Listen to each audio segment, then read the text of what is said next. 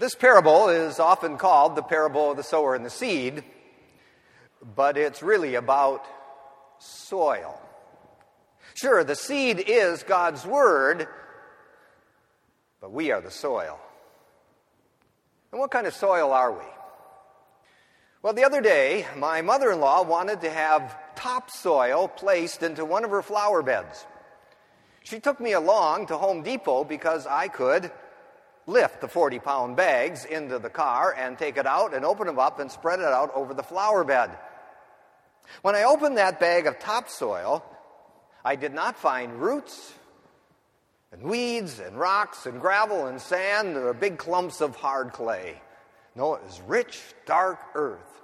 You knew the plants could grow well in it. What kind of soil are we? We have good, rich soil in us as well.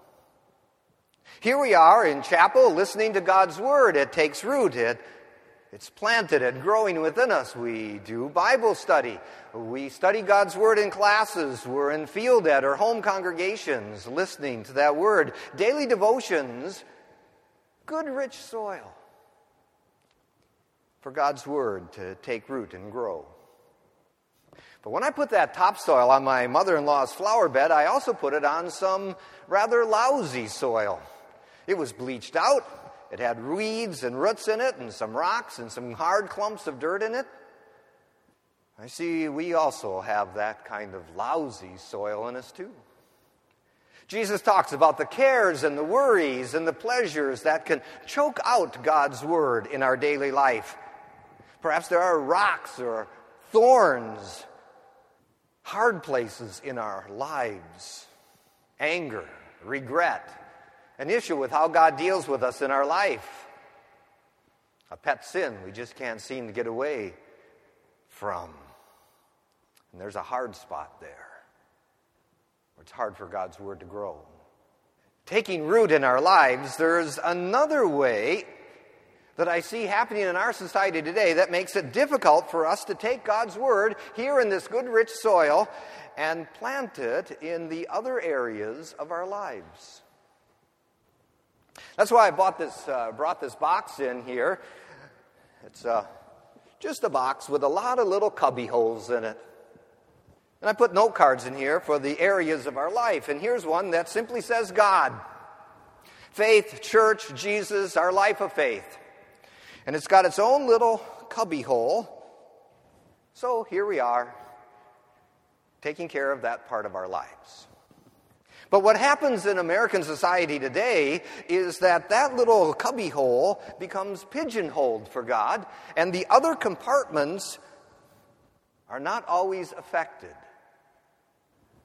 by our faith, by the good, rich soil, by the seed of the word taking root. I got one here that's labeled uh, citizen. In our country now, it is a separation of church and state. Oh, you can talk about Jesus here, but it's best not to talk about him in the courtroom or in the legislative house. Separate those two. Here's one that says school. All right, you're in a public school.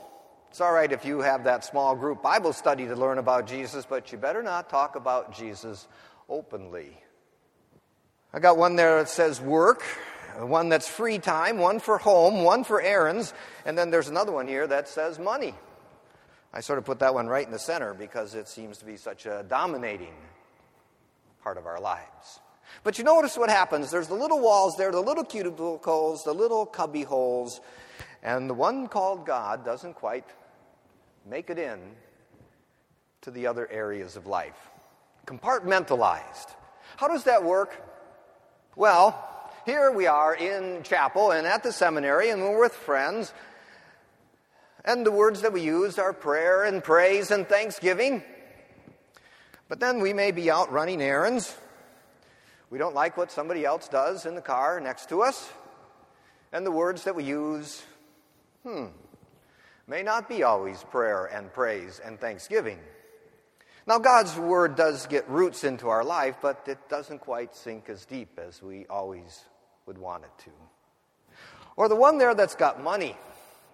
Now, I know most of you are on very tight budgets. You're here at the seminary. And yet, when God's Word tells us to be generous, to give freely, uh, first fruits to the homeless, to the poor, to those in need, uh, for the Lord's work, we can find that the budget we have here at the seminary becomes a pretty good excuse, and yet we still end up with all sorts of things in our dorm rooms and homes and cars for ourselves. Or perhaps it's just the, the gift of sexuality that our Lord says is to be expressed in with one man and one woman in the marriage relationship.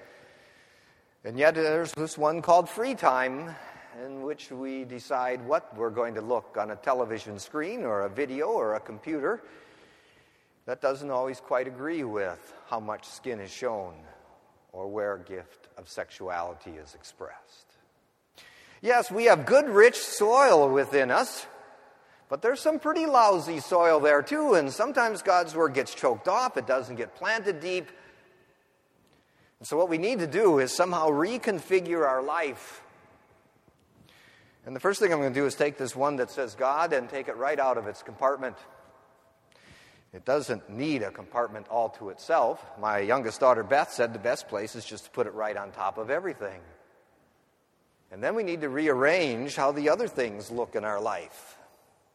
So let me just do a little bit of uh, rearranging here so that all the other areas in our life now takes the shape of a cross. You see, when it comes to the rich, dark soil in our lives, that comes from Jesus. Take all that lousy soil in your life the misspoken words, the misused sexuality, the hard places in your heart, the cares, the worries, the misspent money. Take it all, put all that lousy dirt, put it right on Jesus on the cross, that shape of the cross right there, and it buries him. He's smothered under it, but not before he says, Father, forgive them. And then he's placed in that tomb. The stone is rolled in front of it, and there's no light in there. All you see on the floor is sort of a thin, dusty layer of ground. Not much can grow in there, and that's where he leaves that lousy dirt. When he rises on Easter morning, he brings new life and new growth. Out of his forgiveness and his love comes that Holy Spirit, and that is the good, rich, dark earth we need, not just up here or when we're studying that word, but in every area of our life. Our lives need to take what is often called that cruciform shape. For when Jesus' forgiveness and love and his spirit are that good, rich, dark earth in all the areas of a life, what a difference it makes. Let me give you an example. Now, I have four children. All of them are pretty much grown. Our last one is leaving, but as they were growing up, God's word directed toward me as a father was from Ephesians 6. Obviously, there's the children. Obey your parents, for this is right. Honor your father and mother. But then it goes on to say, Fathers, don't exasperate your children. Bring them up in the training and the instruction of the Lord. So, what that tells me is that I have children not because I'm their dad and they live at the house with me, but I have children because God has given them to me as a gift. And that He has given responsibilities, bringing them up in the training and the instruction of the Lord. Uh, that means to take care of them. I suppose it also means go to their ball games and concerts, go out to eat with them, stand with them when life doesn't go well, cry with them when we have to put one of our pets down. It also tells me that I need to be that model of what it means to trust in the Lord in daily life.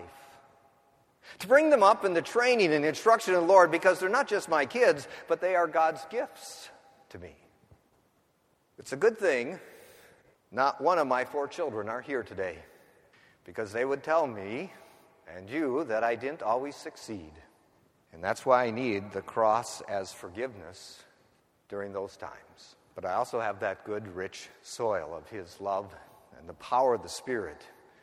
So that all those ways of bringing them up in the training and the instruction of the Lord, being that model for them of trust in Jesus in daily life, was also there.